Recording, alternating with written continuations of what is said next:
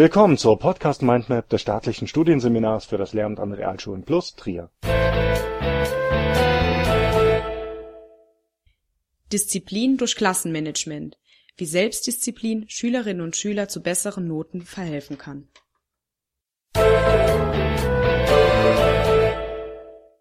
Der Disziplinbegriff ist in den letzten Jahren in einem ständigen Wandel geraten. Früher war er negativ konnotiert und daher sehr umstritten. Das kommt daher, dass er früher nur im Zusammenhang mit blindem Gehorsam als Tugend stand.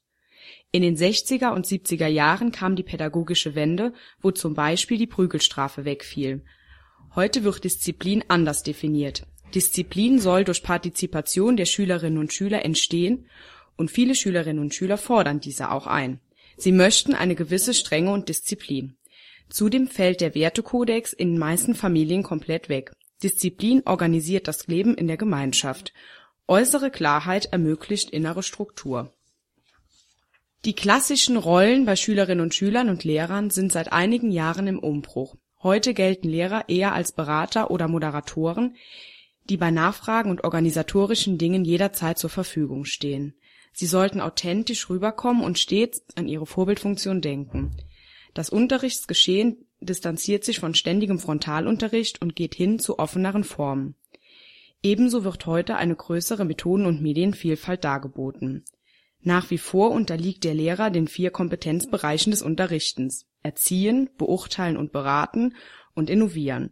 Der Lehrer soll einen geordneten Rahmen schaffen, in dem die Schülerinnen und Schüler sinnvoll und geplant lernen können Immer wichtiger dabei wird die Lehrerpersönlichkeit. Dieser gilt nämlich nicht mehr als nur reiner Wissensvermittler, sondern auch als Pädagoge, der stets günstige Lernsituationen für die Schüler schaffen soll.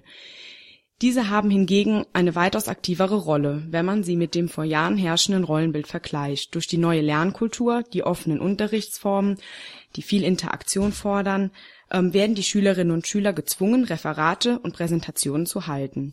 Dies fordert besonders viele soziale Kompetenzen durch Gruppenarbeit und Partnerarbeit. Etwas, das den Schulalltag wesentlich einfacher und angenehmer machen kann, sind Regeln, Routine und Rituale. Regeln sind verbindliche Abmachungen, die in der Schule gelten. Wichtig ist es, die Regeln frühzeitig zu etablieren und kontinuierlich zu sichern und zu festigen. Durch selbstgestaltete Plakate kann ein Verbindlichkeitscharakter entstehen. Die Regeln müssen durch einen induktiven Führungsstil in der ganzen Schule konsistent sein. Sanktionen sollten möglichst zeitnah und deutlich für Schülerinnen und Schüler nachvollziehbar sein. Das Ausmaß der Regeln sollte im Rahmen liegen. Ebenso sinnvoll können gut ausgewählte Routinen sein, die durch Signale unterstützt werden können und somit als Entlastung für den Lehrer dienen durch Gesten und andere non- und paraverbale Verhaltensmuster wie Blicke werden Stimme und so weiter der Lehrperson geschont. Eine stetige Bewegung im Klassenraum ist ebenso von Vorteil.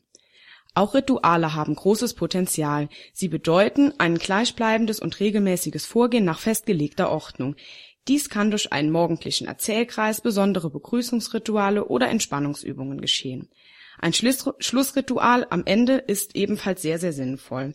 Alles in allem bieten Regeln, Routinen und Rituale Sicherheit, Struktur, Steigerung der Konzentration, Entlastung für den Lehrer und ein wachsendes Wir-Gefühl.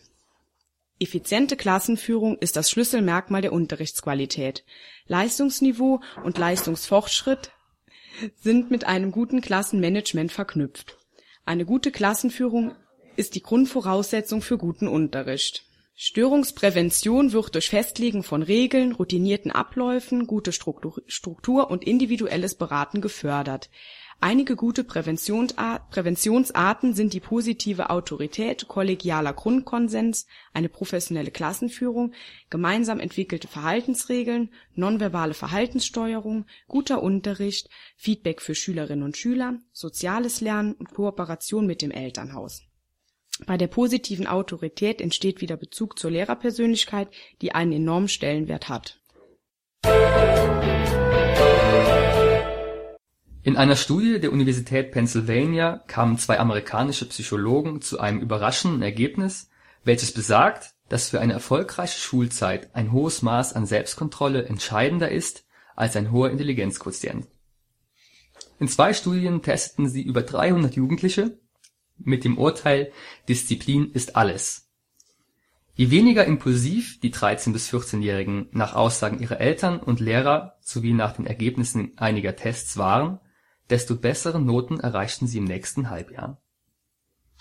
In dem ersten Test ließen die Psychologen sowohl Lehrer als auch Eltern von 140 Schülerinnen und Schülern Fragebögen ausfüllen, in denen sie die Fähigkeiten zur Selbstdisziplin bei den Lernenden beurteilen sollten Abgefragt wurde beispielsweise, wie gut die Kinder in der Lage waren, Regeln zu befolgen, impulsive Reaktionen zu unterdrücken oder ihr Verhalten anzupassen. Ebenfalls die Schülerinnen und Schüler sollten Fragen beantworten, wie beispielsweise Wie viel Fernsehen schaust du täglich oder Wann beginnst du mit den Hausaufgaben?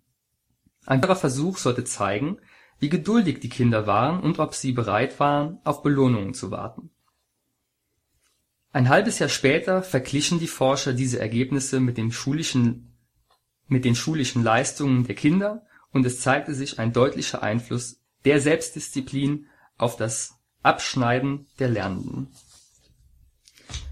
Schüler mit besserer Selbstkontrolle hatten nicht nur im Durchschnitt bessere Noten, sondern fehlten auch seltener und schafften es, ihre Leistungen im Laufe des Jahres stärker zu verbessern um diesen Zusammenhang mit dem Einfluss des Intelligenzquotienten auf die schulische Leistung der Kinder zu vergleichen, wiederholten die Forscher die Testreihe mit weiteren 164 Schülerinnen und Schülern und ergänzten sie durch diverse IQ-Tests. Das Ergebnis? Die Intelligenz hatte zwar einen Einfluss auf das Abschneiden der Kinder, doch dieser war nur halb so groß wie der Einfluss der Selbstdisziplin. Gerade in der heutigen Zeit, in der Kinder immer alles unmittelbar haben wollen und diesen Wünschen nachgekommen wird, lernen die wenigsten sich zu beherrschen. Genau dieses Phänomen soll laut dem Psychologen dem schulischen Erfolg entgegenstehen. Anstatt also die Qualität von Lehrern oder die der Schulbücher in Frage zu stellen, sollte größerer Wert auf eine bessere Selbstdisziplin gelegt werden. Diese Podcast-Episode liegt folgender Literatur zugrunde: Helmke Andreas Unterrichtsqualität und Lehrerprofessionalität Diagnose, Evaluation, Verbesserung des Unterrichts Professor Dr. Ludwig Haag und Dr. Doris Streber Klassenführung, erfolgreich unterrichten mit Classroom Management Kiel-Ewald Klassenführung, Studienbuch Schulpädagogik. Rüdi Jörg Wie viel Disziplin braucht die Schule? Disziplin im Unterricht ein umstrittener Begriff. Keller Gustav Disziplinmanagement in Schulklassen Unterrichtsstörungen vorbeugen und bewältigen. Die Studie von Duckworth and Seligman Self-Discipline Outdoes IQ in Predicting Academic Performance of Adolescents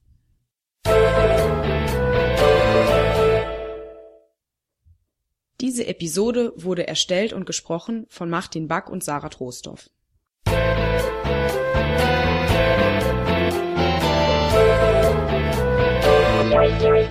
Das war eine Folge der Podcast Mindmap Schule des staatlichen Studienseminars für das Lehramt an Realschulen plus Trier.